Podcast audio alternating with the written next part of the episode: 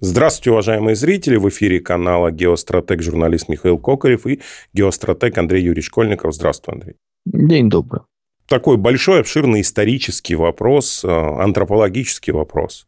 Если мы посмотрим, в принципе, на всю эволюцию человека, то последние, скажем так, несколько десятков э, тысяч лет э, наша эволюция, наша жизнь, создание общества, цивилизации сопровождалась войнами – Войны как таковые это, ну, понятно, вначале за ресурсы, за еду, за женщин там и все остальное. Но это такое общее объяснение.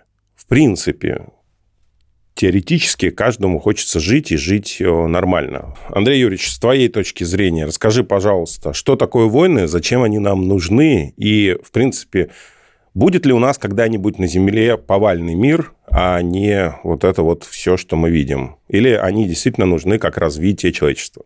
У нас не будет точно, поскольку мы не доживем до той э, эпохи, но если только не считать э, малозначимый вариант, когда, например, весь мир в труху, никого не останется, и да, и, и, и это, войн не будет, поскольку будет кладбище. Но все-таки как бы это у нас абсолютно чудеснейшие варианты, поэтому... И опять это будет не при нашей жизни, поэтому не доживем в любых случаях. Если мы говорим об войнах, о войнах, Явление интересное, и надо понимать явление шире, чем просто вооруженное противостояние за пространство, за территории. Это противостояние имеет, как мы говорим, три базовых типа войны экономи... ну, война за территорию вооруженная или война Ареса, война экономическая или война Афины, и война психоисторическая, ментальная или война Аполлона. Вот, как правило, войны – это сочетание трех элементов. Чистых войн э, не бывает, бывает доминирование, бывает возможность игнорирования а, там, узкого изолированного рассмотрения, но в проявлении всегда, конечно, есть противостояние всех трех типов, и когда мы говорим о войнах, надо понимать, что вот оно есть. Дальше очень важный момент с точки зрения что есть война как э, этический моральный вопрос.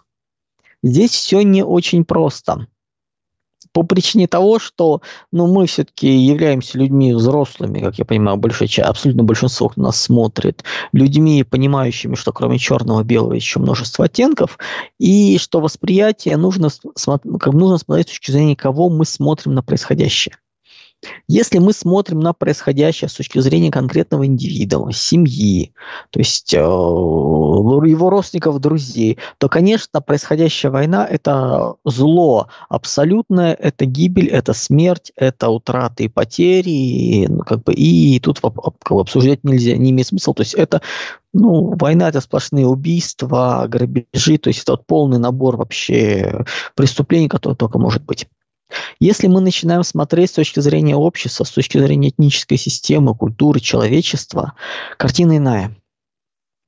Здесь примерно как э, волки являются злом для конкретной э, копытной живности, вот которую они ловят. Но с точки зрения всего вида, они как санитары леса отлавливают больных, э, нездоровых, э, с нарушениями старых и далее по списку. Вот войны, по сути, выполняют ту же функцию. Они служат очищением от самоуспокоения. То есть мы, человечество, общество, там, этническая система начинает успокаиваться, перестают развиваться, начинают э, уходить в режим э, гомеостаза и равновесия с природой, и войны человека из этого выдергивают. То есть войны являются неотъемлемым элементом развития человечества. Если мы посмотрим на причины ну, вообще жизненный цикл любой этнической системы, любого общества, цивилизации, страны, мы видим, что там есть собственно, классическое там, рождение, молодость, юность, э, зрелость, рассвет, и дальше начинаются периоды угасания старости. Но помимо этого существует еще, если уходить от чисто биологических ассоциаций, более сложно смотреть, то на завершающих этапах, когда происходит, собственно говоря, не просто смерть, как правило, происходит распад. Плюс во время перед процедуры распада происходят попытки неких, э, ну, назовем их так, коммунистических процессов, то есть всеобщего объединения, каких-то моментов выстраивания, то есть создание чего-то нового через вбирание в себя всего, чего не попадет, то есть такого аналога глобализацией. Об этом как-нибудь отдельно поговорим, про, этих, про эти этапы.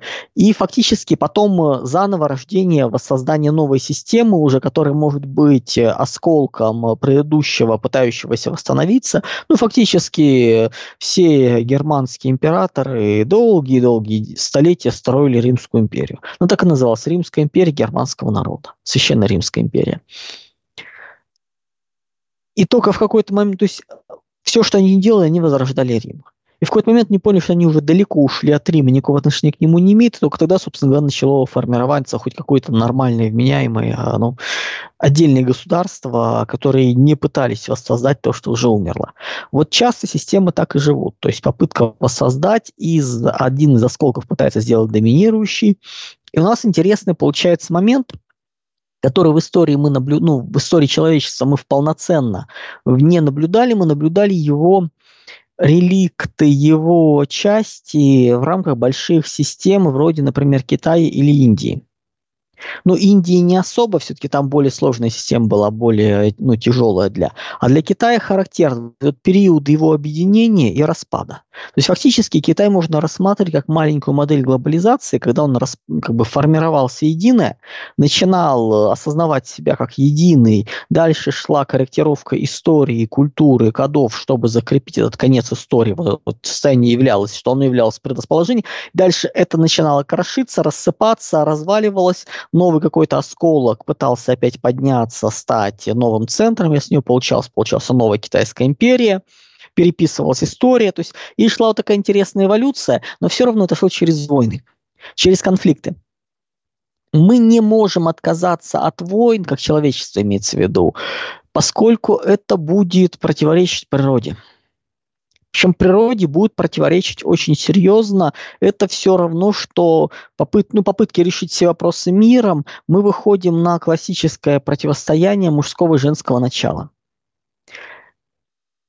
Стабильности и развития как угодно можно называть варианты, в разные философские построения можно смотреть, но суть в следующем, это уже хорошо видно даже на там, девочки, мальчики уже с раннего детства, одни замкнуты на сохранение, на стабильность, на маленький мирок, э, на договоренности, на эмпатию. Даже когда девочки... В чем, кстати, проблема мужского и женского образования? Называется небольшая пауза из психологии. Почему, кстати, вопрос э, часто звучит, не надо ли делать раздельно. В чем основа? Мужчины и женщины по-разному, даже уже на уровне детей, по-разному воспринимают информацию, по-разному организуются. Если девочки, они более настроены на коммуникацию, то есть когда в классе вот дети сидят, то если мальчики просто смотрят вперед, как бы, и, ну, мало ли что там происходит, девочки смотрят на учителя, они пытаются выстроить чисто интуитивно с ним э, эмоциональный контакт, эмпатию. То есть, рас, даже рассказывая урок, они с, поучи, с учителя пытаются инстинктивно считать, считать правильно или нет. Мальчики просто рассказывают, ну, то, что знают, не пытаются получить обратную связь в процессе рассказа. И особенностью еще включен как бы то, что девочки хорошо распаковывают то, что уже есть, обустраивают какая-то, если есть какая-то идея уже готовая, распаковать ее, перебрать все варианты, у них получается хорошо. Многие профессии начинались как мужские, а потом, когда они говорят, доводили, а дальше их, соответственно, перехватывали женщины, доводя их до идеала. Там, где это было возможно, там, где можно было это все упростить, э, алгоритмизировать, довести до совершенства. Ну, классический пример – кулинария.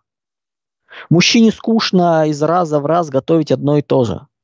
Хотя лучшие повара в мире все равно мужчины, которые творчески ищут. То есть там мы начинаем с мишленовский ресторан или какие-то значимые рестораны. Но когда начинается обычная готовка, там в основном женщины. Классический еще пример вязания. Изначально вязание было мужским делом. Век 13, по-моему, оно появилось в Европе, и изначально вязали именно мужчины. Но потом э, освоили его женщины, довели до механизма до скорости, до совершенства, и, собственно говоря, вот, вот, повторение, и на этом как бы оно вот остановилось. И так по многим направлениям. Там, где есть возможность это все улучшить, довести до идеального состояния, там называется, в этих профессиях начинают подниматься женщины. И мужчины оттуда уходят. Все, развились, вот, соответственно, новое пространство освоено, дальше его устаканиваете.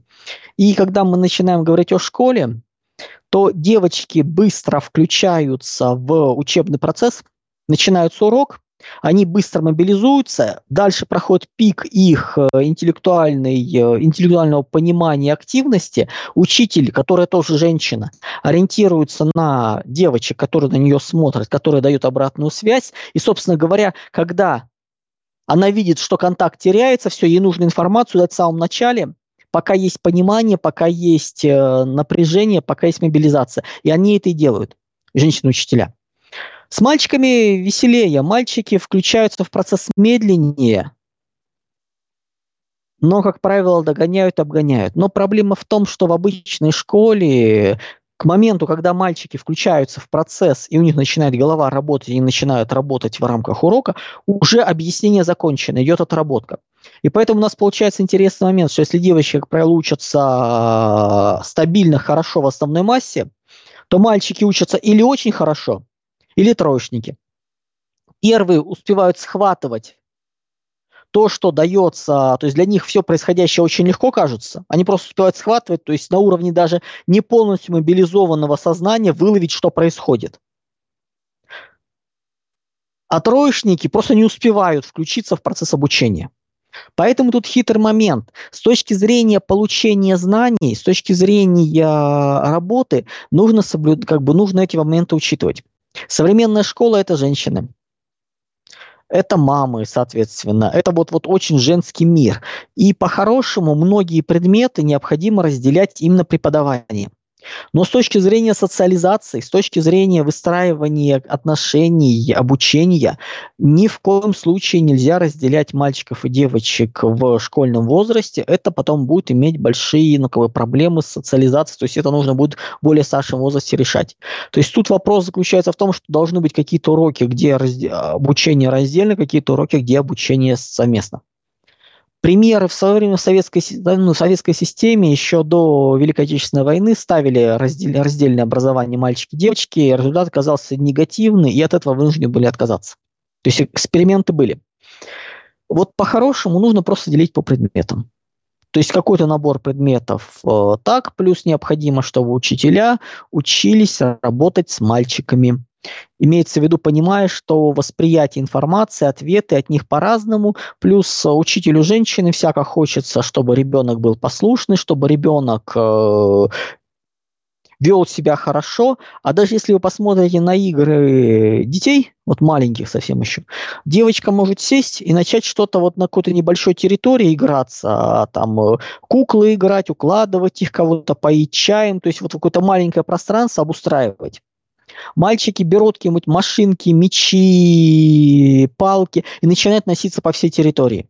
Куда-то лезть, куда-то смотреть, они исследуют территорию не замыкаются. И этого тоже нужно учитывать, то есть э, это является необходимым принципом развития человечества. Сначала ребенка, индивида, семьи, а потом человечество. То есть здесь классическое в капле отражается море. Вот то, что я сейчас объяснил на детях, оно очень хорошо переносится на человечество в целом. Если мы начинаем действовать только исключительно по женскому типу, давайте договоримся, давайте обсудим, давайте не будет конфликтов, мы уподобляемся, мы, во-первых, резко сокращаем скорость развития, мы начинаем обустраивать, мы не открываем новое, ничего не придумывается. То есть начинается остановка развития, очень серьезная. Нужна борьба. Нужны конфликты. И с точки зрения человечества в целом, с точки зрения общества в отдельности, наличие войн – это те самые проявления тех самых конфликтов, которые э, двигают развитие.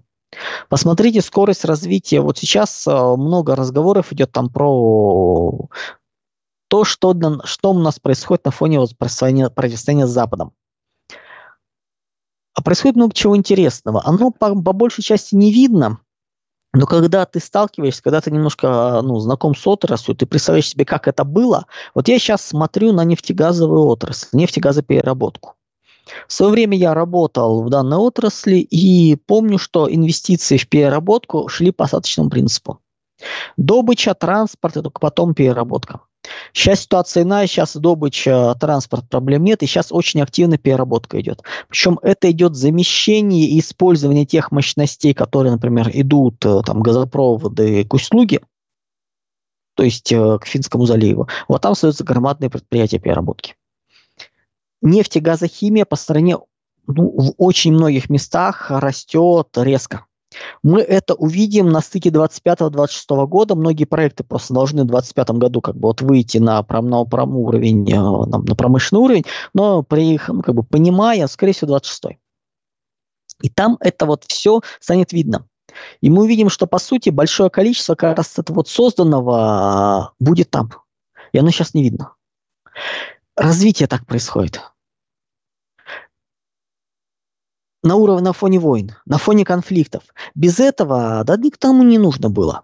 Без этого мы занимались э, благоустройством, разведением там каких-то новых вещей потихонечку, эволюционно, не спеша, никого не обидеть, никаких конфликтов лишних. Сейчас конфликт есть, решается все быстро, четко. Причем я специально говорю по нефтегазу, поскольку он, э, ну, говорить про ВПК сейчас, про новые заводы, это, ну, и так все понятно, оно должно быть. А я говорю именно про то, что происходит, взят четко понятный вектор на замещение экспорта сырья, на увеличение производства продукции нефтегазохимии, ну, экспорт, который более выгоден.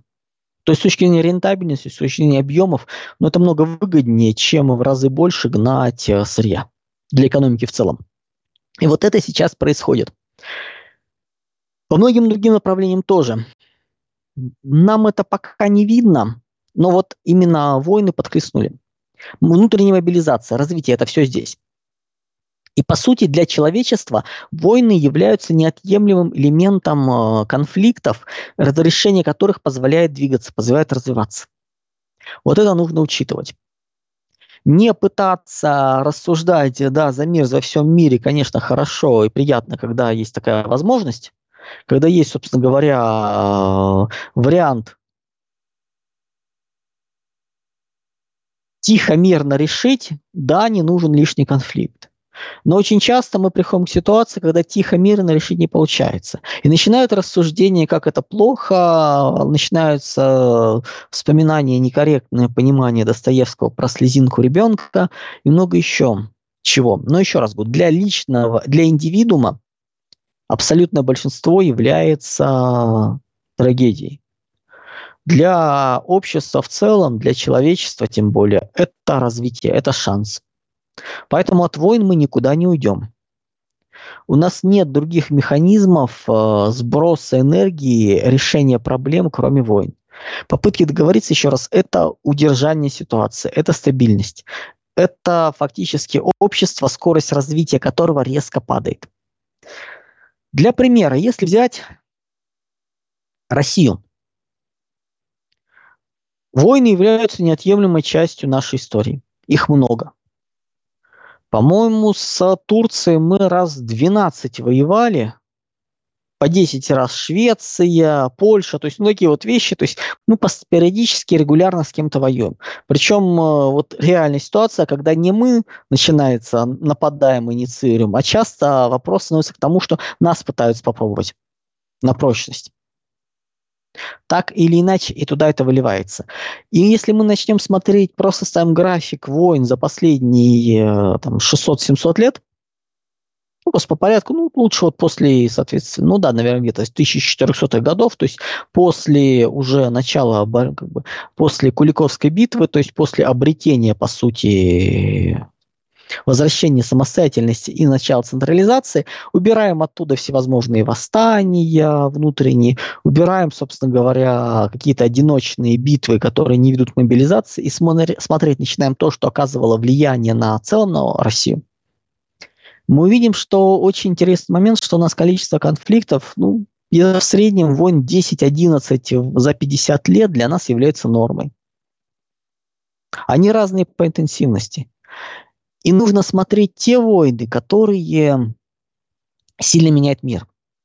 Причем не только вооруженные но которые, например, были и экономические, и ментально психоисторические, ментальные. Вот эти вот моменты тоже нужно учитывать. По значимости. Ну, условно говоря, возьмем э, вторую половину 20 века. Да, можно посмотреть, что у нас там. У нас там были, например, подавления восстаний в Чехословакии и Венгрии. У нас было участие в виде инструкторов куча конфликтов, начиная от Юго-Восточной Азии, заканчивая Африкой. Но на общество в целом это влияло очень мало.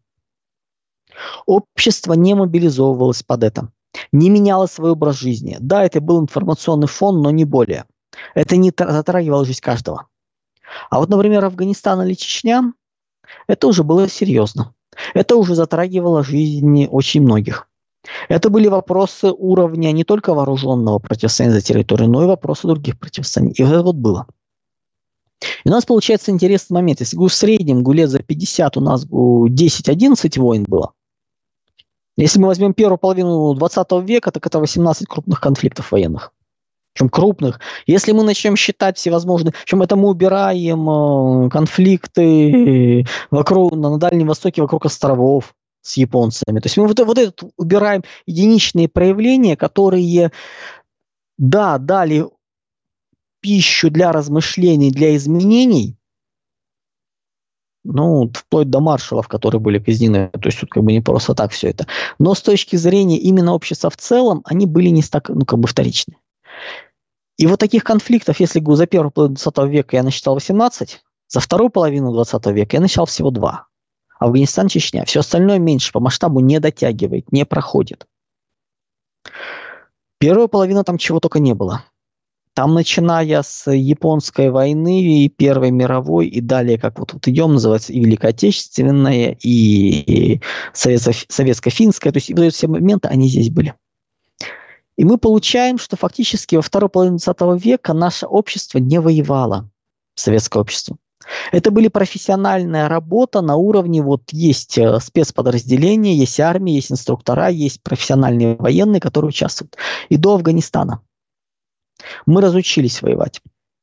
В том смысле, не в том, что мы как бы ну, знания потеряли, нет. В том смысле, что нет людей, которые активно в этом вот участвовали. Люди, которые с Великой Отечественной войны, они постепенно уходили. И у нас получилось, что если мы посмотрим на этот период, как раз это период застоя. То есть количество войн резко уменьшилось. ИГУ всего две было за вторую половину. И то это уже был конец, это уже был Афганистан, Чечня, первая чеченская. Результат, я думаю, виден. Четыре поколения Ибн Хальдуна. Первое поколение кочевников захватывает город, осваивает, вырезает предыдущих правителей. Второе поколение расширяет границы, создает империю. Третье поколение сажает кипарисы, поощряет искусство. Четвертое поколение вырезается пришедшими из пустыни. Вот отсутствие войн ведет к вырождению, к доминированию отрицательного социального отбора, к уничтожению выстраивания системы. Это нужно понимать. То есть то, что стало доступно, в перес... появилось в перестройку, стало во многом результатом отсутствия противостояния, самоуспокоения – И это, в принципе, характерно, вторая половина 20 века, оно, если конкретно последние лет 30, это является характерной чертой всего мира. Мы, человечество не воевало. Последствия мы видим сейчас. Ну, вообще как не воевало, количество войн было относительно небольшим. И сейчас это все всплывает. Сейчас это все поднимается. Сейчас все противоречия, многие из которых абсолютно не диалектические, а цивилизационные, ну, то, что есть э, сейчас Израиль э, и, и арабы, это как бы цивилизационный конфликт, который нельзя решить, договориться, просто потому что стороны очень сильно, ну, как бы очень серьезные встречные объяв... претензии, и они не готовы существовать. И мы выходим в период, когда вот его десятилетия спокойно ушли, и начинаем смотреть 21 век. А в 21 веке у нас уже конфликтов-то военных у России стало много больше. Здесь чеченская компания, вторая. Здесь, собственно говоря, война 080808. Она небольшая с точки зрения кровопролития, с точки зрения погибших, но с точки зрения психоисторического, ментального значения, с точки зрения изменения экономики и начала санкционных давле, санкционного давления, она значима, очень значима. Здесь у нас Крым. Можно подискутировать, нужно ли Крым отделять от текущих украинских событий, э, противостояния там, или, грубо говоря, связывать это воедино.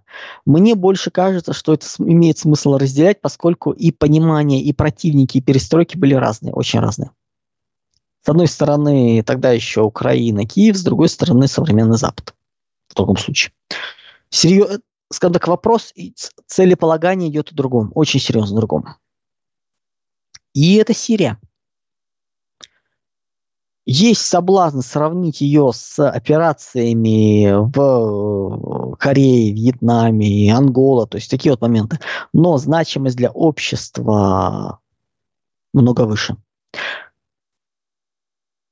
Сирии, грубо говоря, мы остановили, во-первых, Бармалеев, во-вторых, через Сирию была пропущена ВКС и, ну, и много направ... как бы подразделений людей в России, и это изменило армию, это изменило мир. Вот значимость очень высока, поэтому тоже я бы сюда добавил. Понятно, что мы убираем э, небольшие какие-то пограничные конфликты, участие, не знаю, где-нибудь в Африке. Нет, мы убираем сильное. Ну, понятное дело, что там и подавление восстания в, в начале 22 года в, в Казахстане тоже не проходит, то есть это все вот отдельная история. У нас получается, что мы опять сейчас входим в период большого количества войн, и они будут менять мир. Они будут менять нас. Это является важным моментом, которым мне нужно забывать. Ну, то есть, что, условно говоря, войны – это не только внешние изменения, это и внутренние изменения страны. Если мы еще раз посмотрим на количество, то в первой половине 20 века и начало 18 войн. Дальше, вторая половина 22, то есть все, общество расслабилось. Результат расслабления мы видим. Дальше, соответственно, мы начинаем набирать. То есть э, начало, начало 21 века, первые 50 лет 21 века, первая половина, она будет насыщена военными конфликтами. Причем не в том смысле, что наша территория, а в том смысле, что воевать будут все. Но Россия будет в это вмешиваться. Плюс у нас, как мы посмотрели сейчас э, последний чудный рейтинг, потому что таких рейтингов много, что они во многом носят публицистический, публикационный характер по поводу рейтинга армии, мы выяснили, что российская армия в рамках этого рейтинга стала на первое место, двинув США. Забавно. Что у нас получается? Ближайшие годы будут наполнены войнами и конфликтами по всему миру. Не уйдем от этого. Вот никак. Наша задача сделать так, чтобы это не было нашей территорией. И чтобы к нам потом толпы беженцев не пойти, откуда не пошли. Что еще можно и нужно сказать про войны? А, ну войны, соответственно, поднимают очень серьезно пассионарность. Не в том смысле, что они пассионарность, ну, как бы обычного обывателя сделают пассионарием. Нет все равно у человека есть диапазон возможностей. Вот в обычной жизни он колеблется в районе нижнего. Ему ничего не надо, он простой обыватель, и все устраивает. В условиях стрессовых она у него прыгает вверх. И оказываться может, что очень высоко. То есть тут как бы нужно четко понимать. Что еще у нас по поводу пассионарности войн? Если военных конфликтов нет, начинается отрицательный отбор. Никакие учения не заменят реальное противостояние, страх смерти и много еще чего. То есть из этих личностных черт формируется, собственно говоря, сильный человек, будущий человек. Кстати, по поводу черт, э, опять небольшой боковик, э, часто звучат вопросы, ну, как там определить э, сильного лидера, как вот выявить у кого есть какой потенциал. Можно копаться в биографиях. Если вам скучно и нечего делать, займитесь. Очень интересный, показательный, с рассказами, как все хорошо. Начинаем смотреть, если убираем этот весь э, флер, эту всю шелуху, у нас появляется, что на самом деле для успеха в жизни вот необходимо три черты социального успеха в жизни, не профессионального, не духовного, социального успеха в жизни. Причем на самом высоком уровне. Эти черты неизменны. Все остальное меняется, корректируется, дополняется. Первое – высокий интеллект. Он нужен, чтобы объективно и точно оценивать последствия. Выгоды, риски своих шагов, как в среднесрочной, краткосрочной, так и долгосрочной перспективе. Интеллект. То есть человек должен быть думающим. Второй момент очень важный – это хладнокровие. То есть э, не подвластность эмоциям, азарту, но вот азарт битвы не здесь. Способность вовремя остановиться. А с другой стороны, способность доигрывать даже проигрышную, выигрышную партию. То есть, грубо говоря, добив... или добивать, или сопротивляться до последнего, то есть, чтобы выжить. Умение фиксировать убытки. Умение добивать противника. Это очень важно. Врагов за спиной оставлять нельзя. Интеллект, хладнокровие, вроде бы все. Нет. Очень важным элементом является непредсказуемость. Блеф. Лучшие игроки – это те, которые как раз спокойно считают, не поддаются эмоциям, и те, кто умеют блефовать. Не всегда. А выбрать момент. То есть понимать логику, принципы принятия решения противником и использовать это для блефа. То есть направить его ум, интеллект, э, традиции, принципы против него самого. Это очень непросто. И вот три элемента – высокий интеллект, хладнокровие и непредсказуемость. Собственно говоря, лежат в основе успешных социальных людей. Как начиная с самого верха, так и внизу. Наверху можно оказаться, или ты оказываешься, собственно говоря, вот за счет своих качеств, черт сам, ну или отрицательный отбор, везение и прочее. Возникает вопрос, а как отличить где, грубо говоря, человек, мажор, которого подтолкнули, он взлетел наверх и сам ничего из себя не представляет, а есть человек, который вот прошел. Борьба. Нужны очень в биографии человека нужны, чтобы присутствовали эпизоды, когда он явно демонстрирует э, возможность нарушать общепринятые правила, и ему за это ничего не, дел, не делается. Не потому, что он мажор, а потому что он сумел пройти по грани. Вот если увидите людей, которые способны пройти по грани, обладая указанными чертами, у них есть все шансы подняться высоко. Это непросто. Большая часть слетит, но, по крайней мере, потенциал есть. Без этих черт наверху делать нечего. Можно слушать только романтические такие чудные картины, как там все замечательно, там работает. Нет, там по-другому все. Вот нужен этот маркер. Ну и не забывать, что ошибка – это то, что нельзя исправить. Вот если в, истории, в биографии человека такие события есть, яркие, четкие, ну, условно говоря, например, он отказался занять очень высокую должность. Отказался стать министром, когда ему реально приглашали, предлагали там губернатором. О! И ничего не получил за это. Еще интересней. Ну и, собственно говоря, как бы тут уже, например, периодически звучат э, разговоры, там рассказы девушек, как выбор, как, ну, называется, от кого рожать, за кого выйти замуж, как найти перспективную. Вот, друзья, точнее, подруги. Три черты. Ищите в молодых людях вот это. Непредсказуемость, хладнокровие, высокий интеллект. Ну или, или в обратном порядке высокий интеллект, хладнокровие, непредсказуемость. Понятно, что черта у вас не выйдет, поскольку эти черты, как правило, не демонстрируют в явном виде. Для этого, ну, чтобы это все понять, нужно или самой быть соответствующего уровня, или чтобы родители помогли, которые понимают соответствующий уровень с опытом. Очень, кстати, многие не доверяют, а зря. Вот эти вещи надо вылавливать. Это те черты, которые опосредуют, соци... помогают обеспечить социальный успех. Это очень непростые вещи. Ну, собственно говоря, мы наблюдаем вырождение э, там, в Европе, в Америке лидеров, ну вот оно вот и есть. Ну, я думаю, говорить, кто у нас является выше политики наиболее сильным игроком сейчас, обладающими чертами, не стоит. И так все, думаю, все поняли. Ровно как объяснять, например, почему тут Жирадже Пардаган не дотягивает. Ну, потому что от, не, неправильно оценивает то, что происходит, плюс азартен влезая в процесс, ему остановиться не всегда получается. По крайней мере, быстро, вовремя зафиксировав э, минимальные убытки. Возвращаясь к войнам. Войны поднимают пассионарность.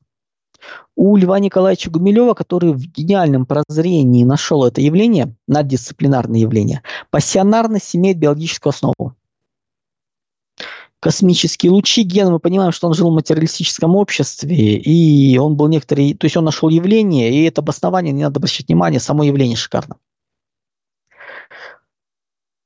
Пассионарность можно поднять. Люди, прошедшие через фронт, люди, прошедшие через страх смерти и прошедшие через много чего, они, собственно говоря, являются, ну, очень, э, ну, как бы адекватны. После любой войны, если люди востребованы, прошедшие с фронта, они очень серьезно понимают пассионарность про общество. И надо понимать, что это не является наведенной или индуктивной пассионарностью. Есть такое явление у Гумилева, это условно говоря, когда пассионарий в ситуации, в конкретный период времени заряжает своей энергией других и как лидер ведет вперед. Но это не делает тех, кого он ведет пассионариями. А мы же говорим именно о том, что пассионарность повышается навсегда у людей что они сами действуют. Это как бы очень разные вещи. Поэтому как бы тут биологический пород, конечно, хорошо, но я исхожу из. И вы можете воспитать. И, по, и в этом плане войны как раз являются очень хорошим результатом. Мы можем посмотреть, вот еще раз, вторая половина 20 века Россия не воевала. Серьезно, это были локальные операции, которые не перекраивали общество, не влезали в жизнь каждого. Последний раз подобный период был в начале 16 века смутное время. У нас тоже был минимум войн. Мы занимались собой, мы сосредотачивались. Дальше начались войны в Европе, мы смогли выскочить. Вот мы, по сути, наблюдаем такой вот интересный период. Во время войн катастроф никуда мы от войн не уйдем. Как бы нам не хотелось бы. И интересны будут процессы, когда мир дойдет до края, ну, условно говоря, все, что можно структурировать, начнет рассыпаться, как он будет собираться дальше. Поскольку предыдущие попытки в основном для мира это было взаимодействие системы с внешними силами. Сейчас этого не будет. Сейчас будет сбор по своим принципам, законам без внешних сил. Это будет интересно. Так что, еще раз, для каждого конкретного человека, семьи, война, катастрофа, для государства, общества, человечества в целом – это ускоритель развития. Сложный и непонятный. Ну, как-то вот так. Ну, много вообще интересных э, вещей, Андрей Юрьевич. Хочется э, тебе очень коротко, да, буквально спросить, а э, если, в принципе, да, э, можно ли говорить о том, что вот ближайшие, скажем так, лет 100 войны а, позволят человеку все-таки покинуть Солнечную систему? Да, я вот так вот прям далеко. Есть, есть ли у нас возможность развиваться в эту сторону? Понимаешь, мы упираемся здесь, как говорили, уже в научные проблемы. Мы не знаем, можно ли решить. То есть мы не знаем, есть ли научное решение у проблемы, и в это упираемся. Если нет, то это вырождение. Вот, собственно говоря, дошли до предела и начинаем по кругу ходить. Непонятно. Это не тот инструмент, который, ну, грубо говоря, если не остановимся ли мы в развитии, войны, катастрофы пошли. То есть это как бы вот здесь. Это примерно то же самое, как э, можем ли мы начать там построить качественно, изменить природу человека, заставить там его как-то вот через какие-то выйти из материального мира не в материальный, вернуться сюда и заставить его стать лучше. И методом пробы ошибок можем попробовать. Но осознанно, понимая модели, понимая принципы, нет. Собственно говоря, как бы на большую часть религии как раз и делается из материального мира выйти в нематериальный, спуститься вниз и поменять человека. Да, но это методом проб и ошибок. Здесь то же самое наука. Наука, наука, наука. Не умеем предсказывать, не умеем понимать, нет теории. Если теория будет, научная система, научная задача будет решена, вылетим в лед. Просто вот особенно если войны начнутся по всей Солнечной системе, противостояние. Как мы сейчас видим, э, когда все это начиналось по БПЛ, говорили, что мы отстаем от того же там Израиля лет на 8.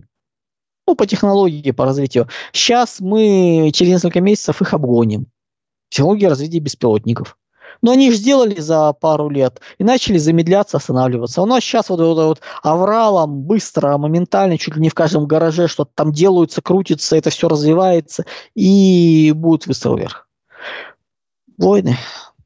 Как бы не было неприятно, других способов решения мы не знаем. Вариант со всеми договориться – это не решение. Это, наоборот, консервация, остановка развития. Это нужно понимать.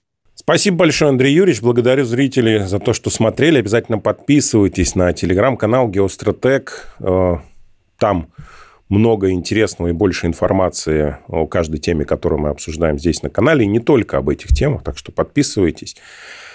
Ссылочка в описании. До скорых встреч. Всего доброго, друзья.